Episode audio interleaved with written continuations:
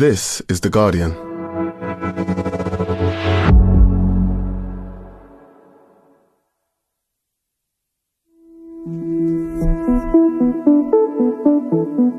Ever wondered if there's another you somewhere out there with a totally different life? What, like an Ian who can scale skyscrapers with his bare hands? Or has a black belt in Kung Fu? This idea that there could be distinct versions of ourselves across multiple universes is explored in the genre bending film Everything Everywhere All at Once, which has been cleaning up at awards ceremonies and looks set to do very well at the Oscars this weekend. And the Spirit Award goes to Everything Everywhere All at Once. And the Critics' Choice for Best Picture is Everything Everywhere All at It follows a seemingly ordinary woman played by Michelle Yeoh who suddenly discovers that not only does the multiverse exist, but she's the worst possible version of herself. The idea may seem fantastical, but multiverses do spring from theoretical physics, even if scientists are nowhere near agreeing on whether they're real. So, here in this world, we're also going to dive into the multiverse, or at least the science behind it. Could there really be several yous out there? And are they all having more fun? From The Guardian, I'm Ian Sample, and this is Science Weekly.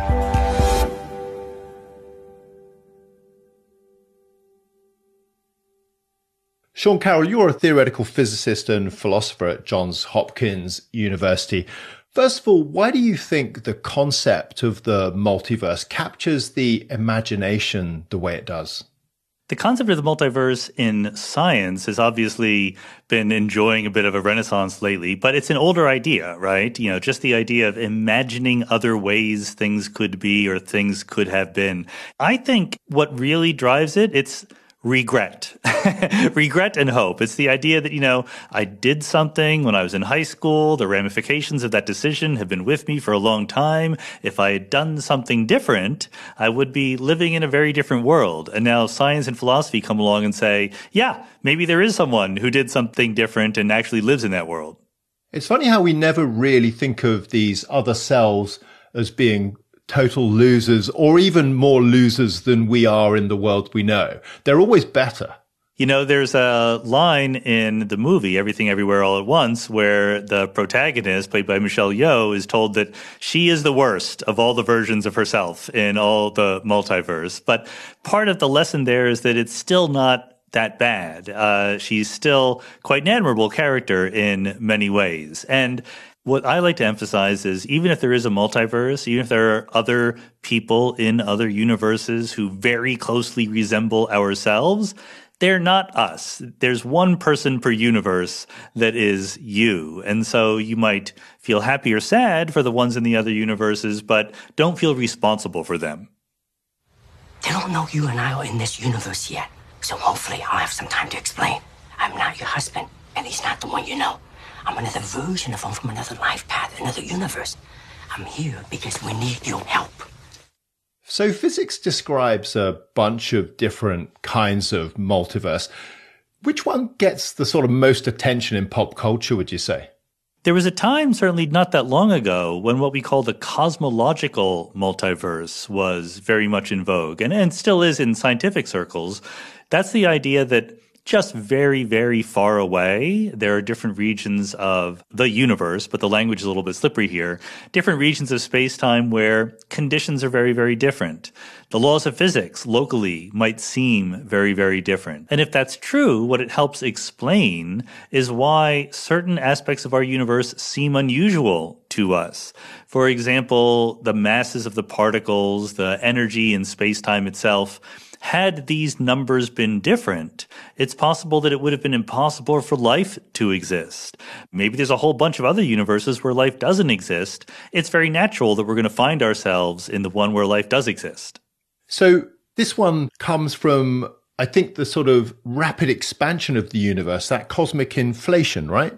Well, there are two things. There's first the idea that there can be different regions of spacetime where the local conditions are radically different, including the laws of physics.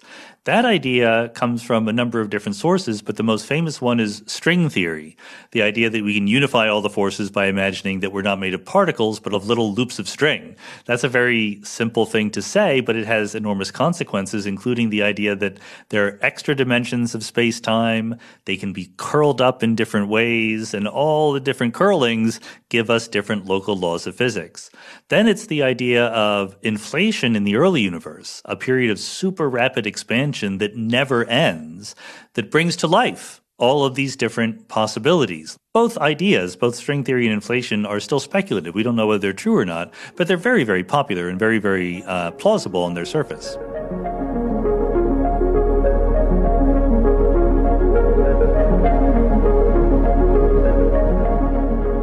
And of course, after those, we have the many worlds idea that comes out of quantum mechanics and Hugh Everett III's PhD thesis in the 1950s. Is there a way of explaining to our listeners how that works without melting their brains right away? I like the melting the brains. I don't think we should resist melting the brains. I think that we just got to bite the bullet and do that. That's okay. you know, quantum mechanics was put together in the first quarter of the 20th century and where it landed was this idea that something like an electron doesn't have a position. When you look at an electron, you see it with some position, but the idea of looking and measuring and observing is very special in quantum mechanics. And when you're not looking at it, it's in what we call a superposition. Or if you want to bring it a little bit more down to earth, an electron can be spinning either clockwise or counterclockwise. And quantum mechanically, it's generally in a superposition of both before you look at it. And then if you just follow the equations and ask what happens, when you measure the outcome, when you look at the spin of an electron or the position, you don't see this superposition. You see a definite outcome. What happened to all the other possible things that you could have seen? Everett's idea is that they're all real. They all become real in that act of measurement. And now we're in a superposition of different universes. A universe where you saw the electron spinning clockwise and a universe where you saw the electron spinning counterclockwise. This is actually, as mind bending as it is, to me, far and away the most likely to be real version of the multiverse. And what does it mean, though, for there to be another universe? The lesson of quantum mechanics up and down is that what we see and what there is are two kind of different things. Whatever it says is basically this idea of what we call a wave function, a quantum mechanical way of describing these superpositions of all the possibilities.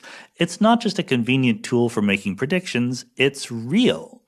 And if you just take that at face value and say, what should you observe if the wave function is really real? What individual observers observe is just what we see. They see that they're in an individual universe where measurement outcomes are definite, but elsewhere in the wave function, there are all these other universes where we see different things. So it's a challenge to completely change your idea about what reality is and how it works, but it all comes out of a set of equations that were based on fitting experimental data.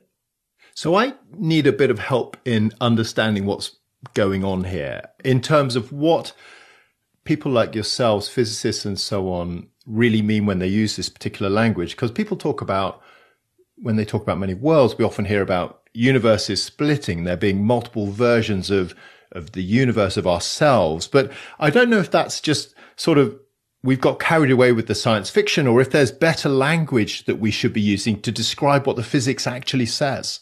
You know, this debate over language goes back to Everett himself and his thesis advisor, who was John Wheeler, and famous physicist in his own right. And they butted heads a little bit because Everett introduced the language of the universe splitting. And in his first version of his PhD thesis, he literally used an analogy of an amoeba splitting.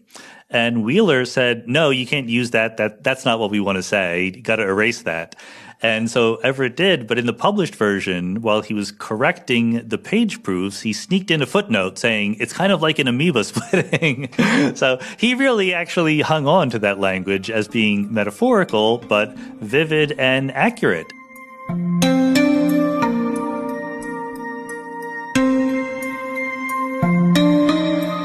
So, what happens, Sean? Do we end up with a sort of an exponential growth in universes and, and the stuff within universes as this splitting and splitting of the splitting goes on and on and on? We know very little about the very obvious question to ask how many universes are there, except to say there's a huge number of them. Let's put it that way. We don't even know if the number is finite or infinite. It's certainly a large number because literally every time a tiny quantum mechanical system that is in a superposition becomes entangled with the rest of the world, the world branches into multiple possibilities. And that's something that happens many, many, many, many times per second. So yes, exponential growth, uh, but we don't even know if the answer is finite or infinite. So Am I triggering multiple universes just by standing here interviewing you, Sean? Or are these quantum entanglements that you're talking about quite rare events?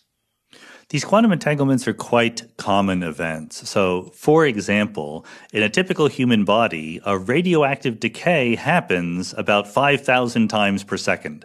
Don't worry, you have a lot of atoms in your body. This is nothing new. This has always gone on. But when that radioactive decay happens, you have a nucleus of an atom that is in a single state all by itself, and then it decays, and that decayed set of particles quickly becomes entangled with the outside world. They bump into things, okay? So you have a quantum system that is in a superposition becoming entangled and therefore branching the wave function of the universe 5,000 times per second just in a single body. And there's a lot of bodies out there. But I guess I'm wondering whether this means that there is stuff being created as in, you know, where, if the universe splits, where do the lumps of meat come to make the new Sean Carroll? Ah, the answer is that each Sean Carroll is skinnier now, so, which is, you know, maybe good, but it's all relative. So this is an interesting question because at the level of what the equations are predicting, there is zero ambiguity. It's perfectly clear what's happening. No expert is really worried about this, but the metaphors break down. It's very hard to explain. When the universe splits, the two universes it splits into, let's say for simplicity, aren't as big as the original universe. In a very precise mathematical sense, they're both thinner, and the thickness of the two new universes adds up to the thickness of the one previous universe. But what the reason why you don't notice that is because not only you are thinner in the quantum mechanical wave function, but everything you're interacting with is also by exactly the same amount. In the many worlds theory, these different universes are related. They peel off from one another. Do you think it's possible, like in lots of the Hollywood depictions, for these universes to interact with one another? Could we go between them as characters do in the movie? It's almost certainly impossible to travel from universe to universe, certainly in our current understanding. Again, we should be careful because we don't know. We haven't built one of these universes, or actually, we have built many of these universes, but we've never talked to them. That's what the equations are telling us. We never will. That's, that's kind of why these different branches, as we call them, should be considered separate universes, because the equations predict that what happens in one branch has absolutely no effect on what happens in other branches. So it's very easy to make them. The equations predict that they're there. People who don't like it, people who don't want to believe in that possibility have to change the equations of quantum mechanics to get rid of them. But if you believe the equations as they are, the universes are there, but they cannot talk to each other. You mentioned there that some people don't like this theory, and there are physicists who are skeptical about the many worlds interpretation. So, if we can't interact with these other universes, can the idea ever be tested? Well, the many worlds interpretation is super duper testable in the sense that it is falsifiable.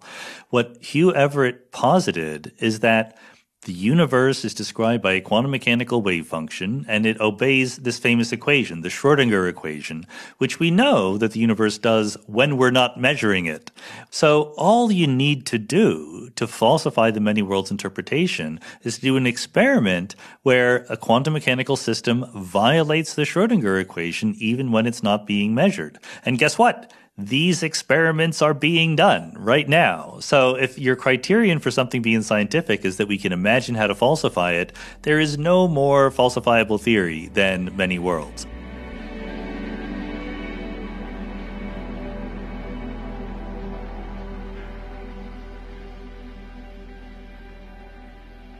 Sean, if there are these multiple universes, do you think that the same laws of physics will apply throughout those? Or do you think there'll be universes where the rules of physics, the laws of physics might be slightly different?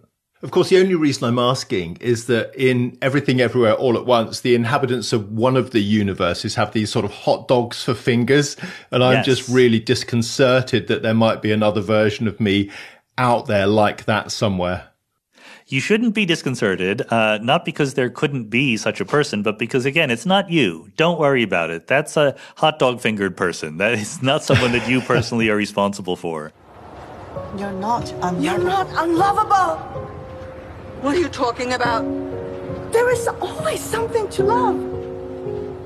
Even in a stupid, stupid universe where we have hot dogs for fingers, we get very good with our feet.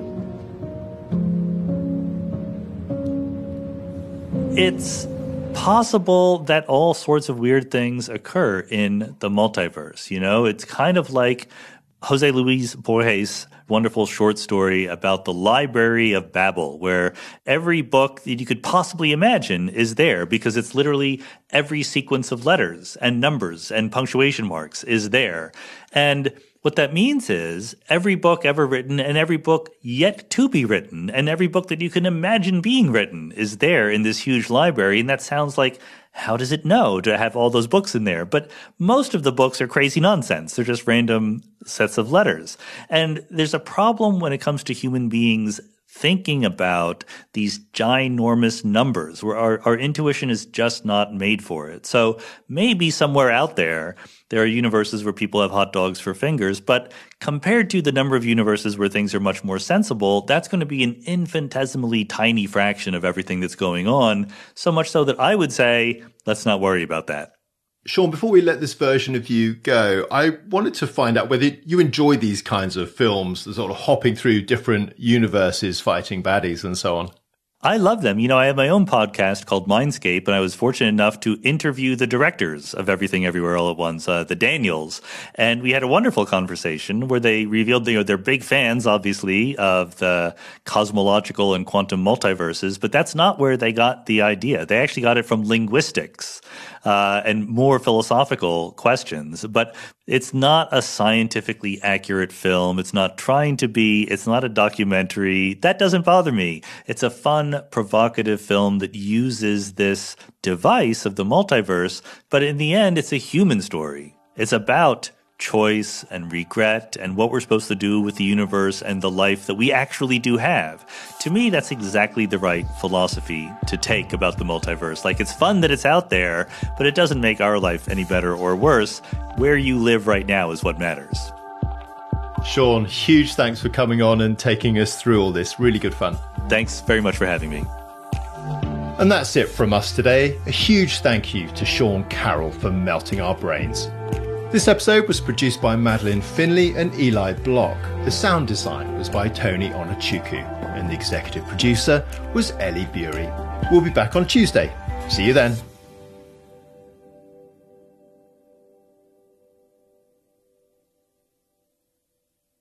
This is The Guardian.